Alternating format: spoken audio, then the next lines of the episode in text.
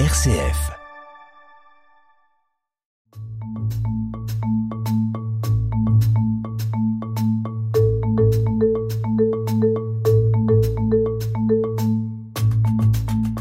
On vous retrouve cette semaine, Sœur Anne. On est euh, ici au monastère des Clarisses de Senlis. Vous êtes l'une des, des six sœurs qui vivent ici. Et puis vous, vous vous êtes passionnée vraiment par, par l'écriture, on pourrait dire. L'écriture et la tradition orale. Vous aimez euh, faire des liens entre ce que l'on peut lire dans le Nouveau Testament, mais surtout ce à quoi ça renvoie et quelle nouvelle dimension ça ouvre de s'intéresser à la, culture juive de l'époque et des siècles qui ont précédé euh, la venue du Christ. Alors, l'épisode sur lequel on s'arrête euh, pour commencer, c'est celui des pèlerins d'Emmaüs.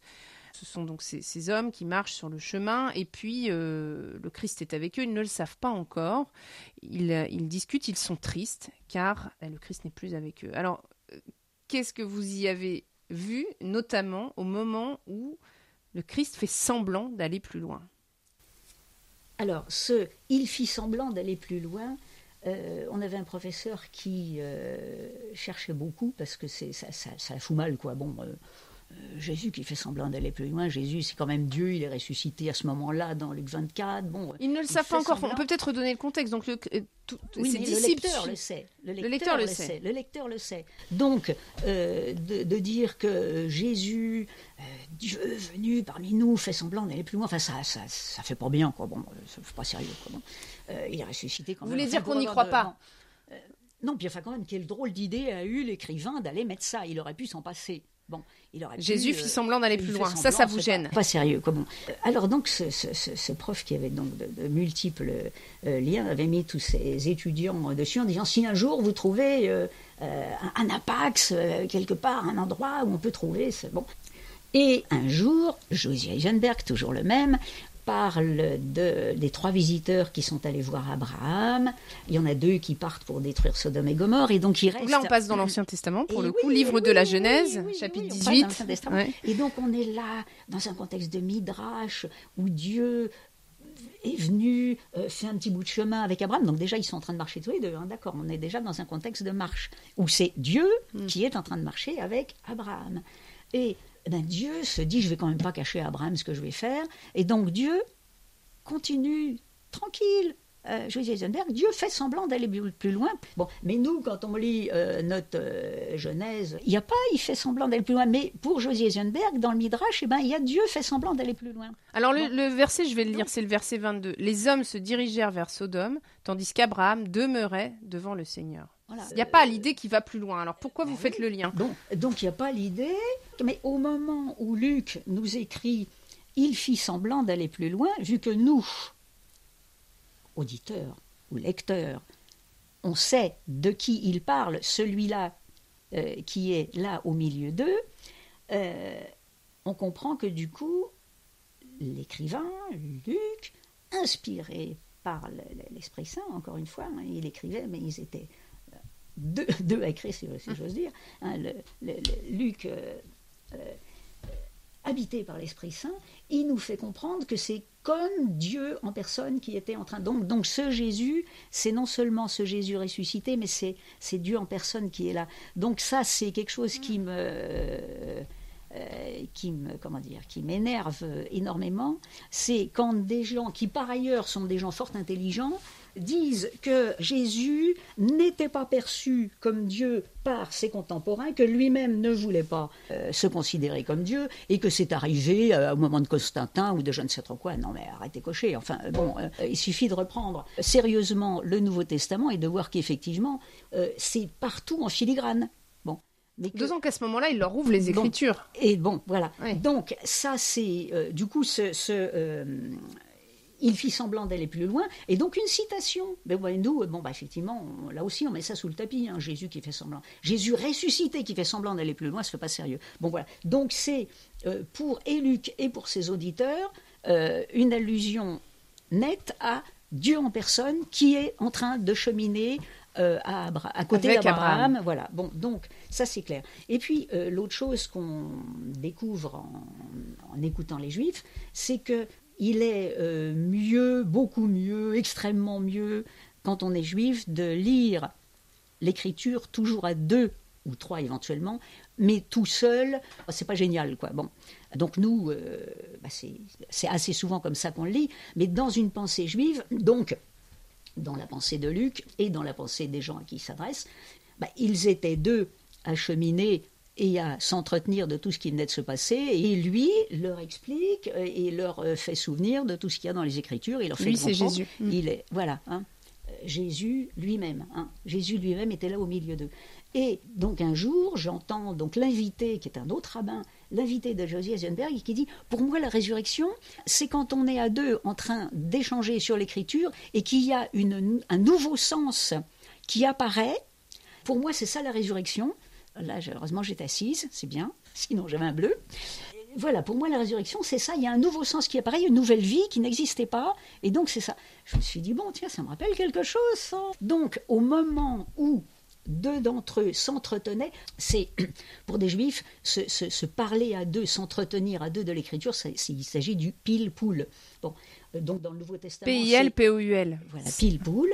Donc dans notre Nouveau Testament, c'est Omilun pros allelus. Hein, donc euh, euh, ils s'entretenaient l'un l'autre, pros allelus, hein, comme un, mmh. ping-pong. Hein, qui, bon, voilà. Donc il faudrait savoir si par hasard on ne trouverait pas dans des textes similaires entre l'hébreu et le grec des, des, des, mais donc, des correspondances avec le pile-poule en fait. Si, Est-ce que, est que ces, ces, deux mots-là sont suivants la mmh. Je ne sais pas. Mais ce qui est sûr, c'est que l'idée est la même. Ça, c'est absolument sûr. Donc ils s'entretiennent et donc. Bah, tous les auditeurs de Luc comprennent que, évidemment, le ressuscité est là automatiquement, si j'ose si dire. Bon, il est là, ressuscité au milieu d'eux. Dans ce cas, pourquoi fait-il semblant d'aller plus loin alors?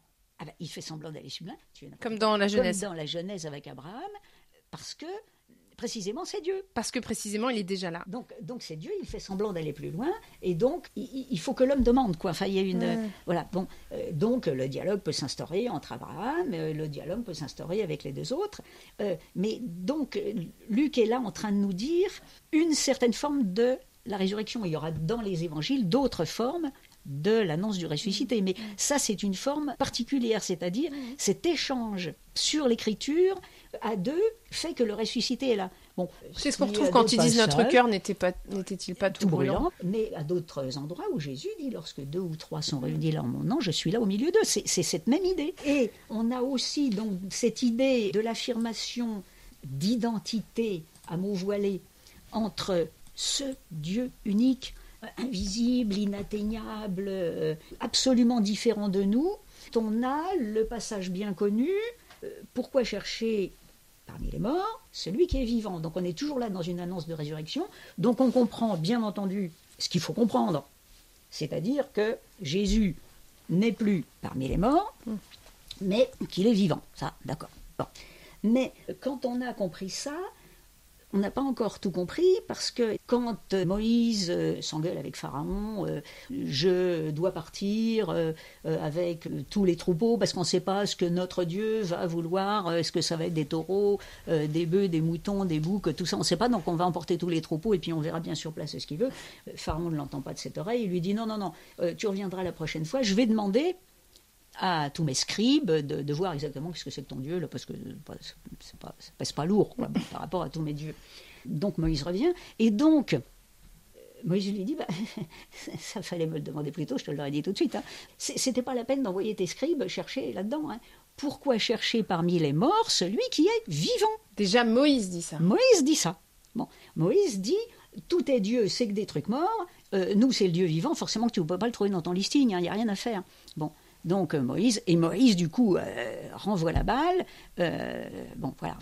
donc au moment où on a l'affirmation chez nous, au moment de la résurrection du Christ, pourquoi chercher parmi les morts mm. celui qui est vivant? Il est bien évident que ça veut dire ce qu'on a l'habitude de comprendre, mais c'est aussi nous dire ce Jésus qui est vivant, il n'est pas simplement vivant parce que Dieu est sympa et qu'il l'a ressuscité, il est vivant parce que c'est Dieu lui-même, c'est le Dieu de Moïse c'est celui-là dont on parle. Quand on va nous dire après ça qu'on a attendu 300 ans pour comprendre ou pour imaginer ou pour créer l'idée que Jésus était Dieu, euh, bon, moi je veux bien, mais enfin, euh, non.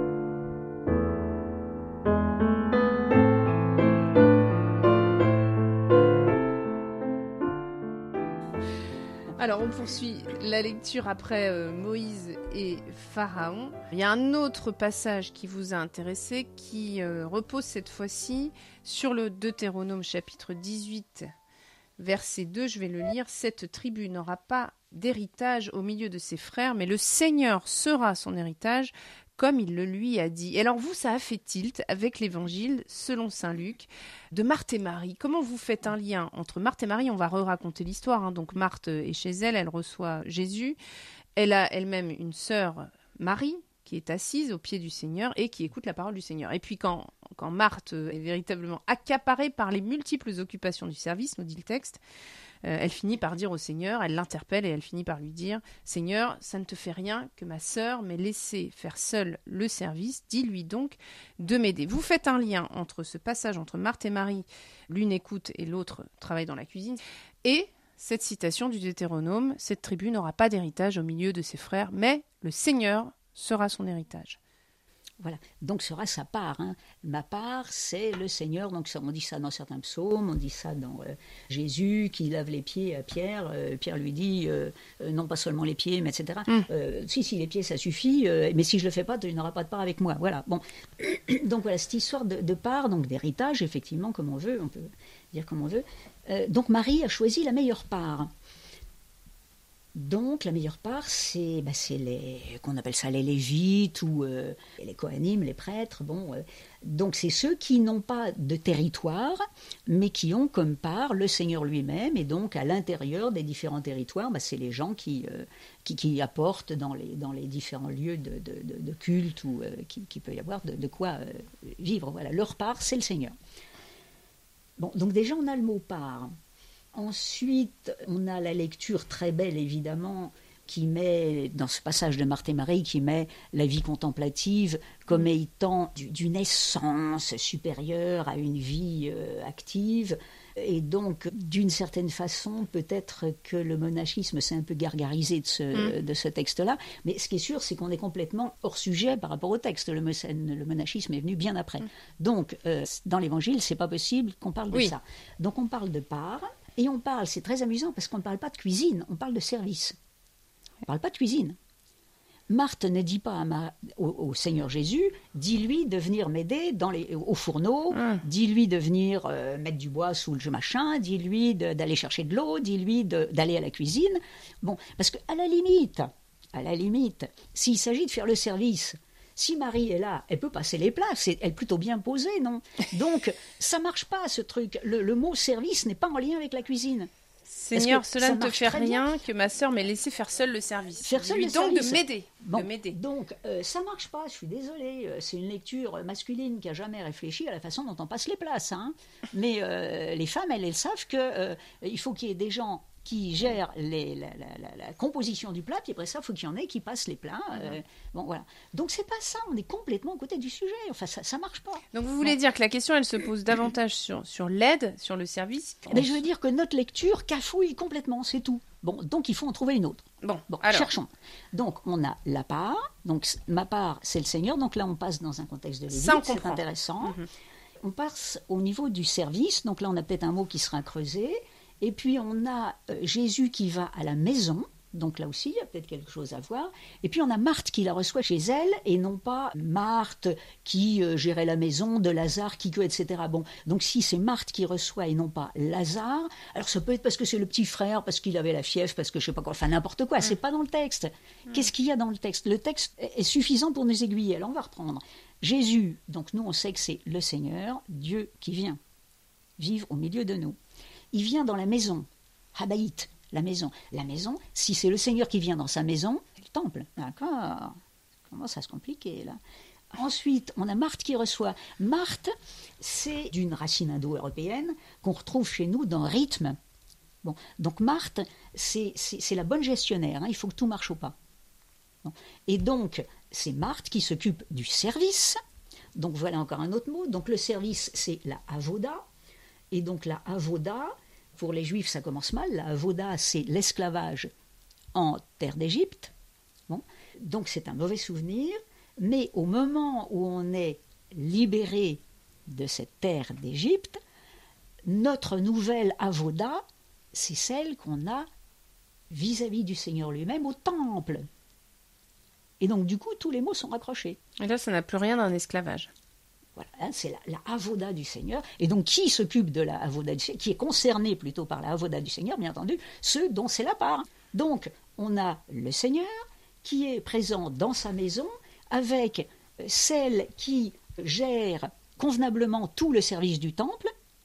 Et puis, euh, il y en a une à côté qui euh, s'est assise et qui s'occupe plus du tout du service. Ça, pour le coup, c'est dit. Hein. Dis-lui de s'occuper avec moi du mmh, service. Mmh. Bon, hein, elle a arrêté tout service du temple et elle s'occupe uniquement d'écouter le Seigneur Jésus assise devant lui. C'est ça que nous lit le texte. Mhm. Et Jésus répond à Marthe, tu t'inquiètes et tu t'agites pour bien des choses, une seule chose est nécessaire, c'est Marie qui a choisi la meilleure part. Autrement dit, ce service du temple, maintenant que moi je suis là, change.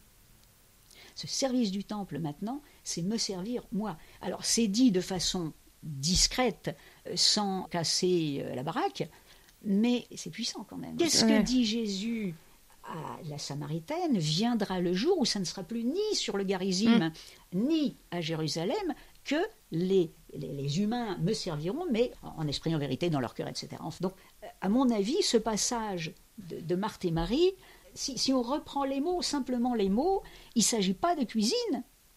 Il ne s'agit pas non plus de la vie monastique, parce que c'est pas, on a trois siècles d'écart, donc ça marche pas non plus. Mais euh, c'est de savoir quel est, quel est le véritable héritage. C'est ce qui nous est dit dans le texte du Deutéronome. C'est pour ça que vous faisiez le lien. Le Seigneur, sera son héritage. Voilà, le Seigneur sera son héritage, et, et le service du Seigneur, avec la venue de Jésus, bifurque. Bifurque. Mhm. Viendra un, un, temps où il ne restera plus pierre sur pierre.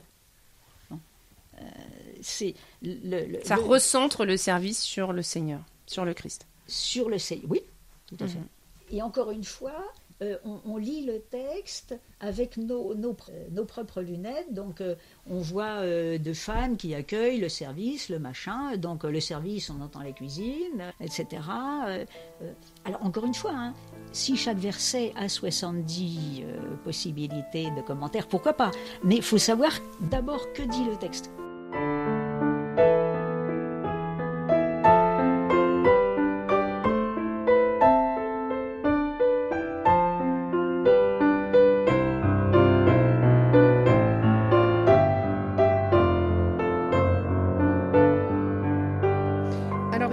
Troisième extrait qui vous a intéressé. Il est extrait du livre des Nombres au chapitre 15, verset 26. Il sera donc pardonné à toute la communauté des fils d'Israël, ainsi qu'à l'immigré résidant parmi eux, car c'est tout le peuple qui a commis une faute par inadvertance. Voilà un extrait du livre des Nombres. Alors, euh, le livre des Nombres, peut-être en deux mots, c'est ce récit entre la sortie d'Égypte et puis l'arrivée en terre promise. C'est l'histoire du peuple d'Israël pendant les années d'errance dans le désert. Vous avez souhaité le rapprocher de l'évangile selon Saint Luc chapitre 24 verset 34. Père, pardonne-leur car ils ne savent pas ce qu'ils font. Est-ce que là aussi on a un écho qui vous a semblé évident?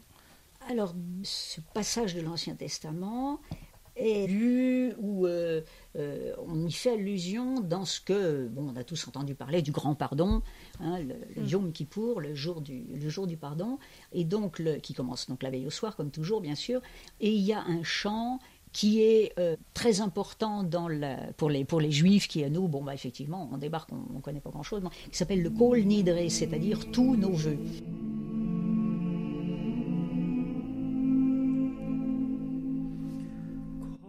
Peut en écouter un, un, petit extrait pour se rendre un peu compte de à quoi ça ressemble.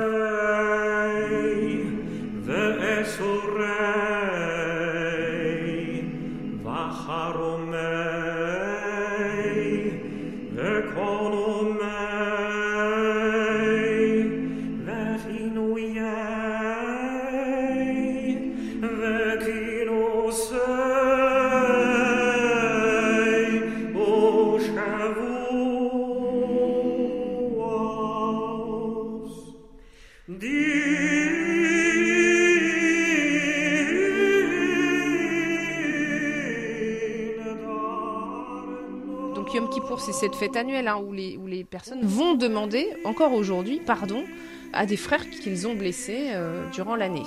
Alors ça, c'est ce qui est indispensable de faire, mais il faut concrètement passer la journée de Kippour, donc euh, euh, à la synagogue pour prier, etc., etc.